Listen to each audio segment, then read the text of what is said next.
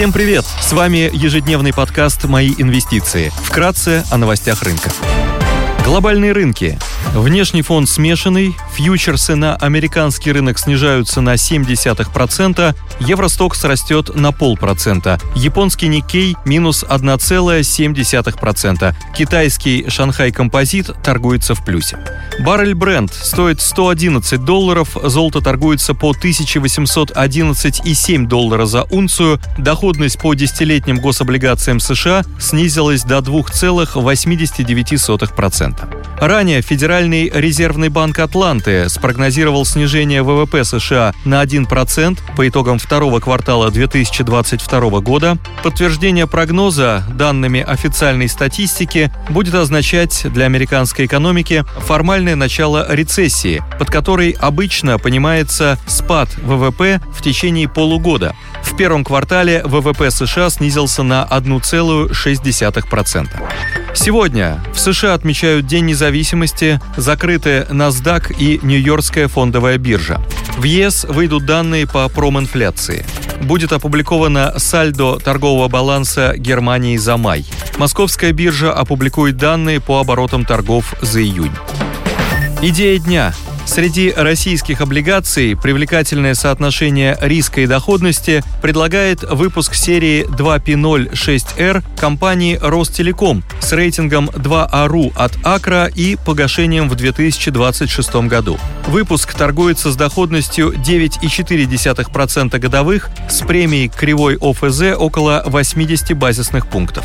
Ростелеком – крупнейший в России интегрированный провайдер цифровых услуг и решений, который присутствует во всех сегментах рынка и охватывает миллионы домохозяйств в различных секторах. 11 миллионов абонентов в секторе доступа в интернет, 12,5 миллионов абонентов в секторе связи.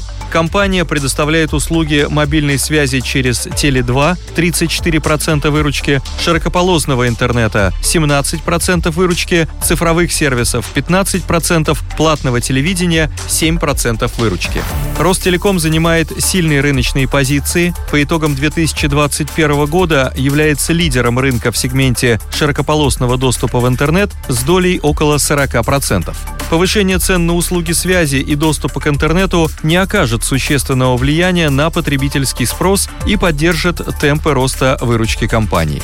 Компания выступает ключевым провайдером инфраструктуры в интересах национальной безопасности и является исполнителем по социально значимым госпрограммам. Прямая и косвенная доля государства в Ростелекоме 50% плюс одна акция.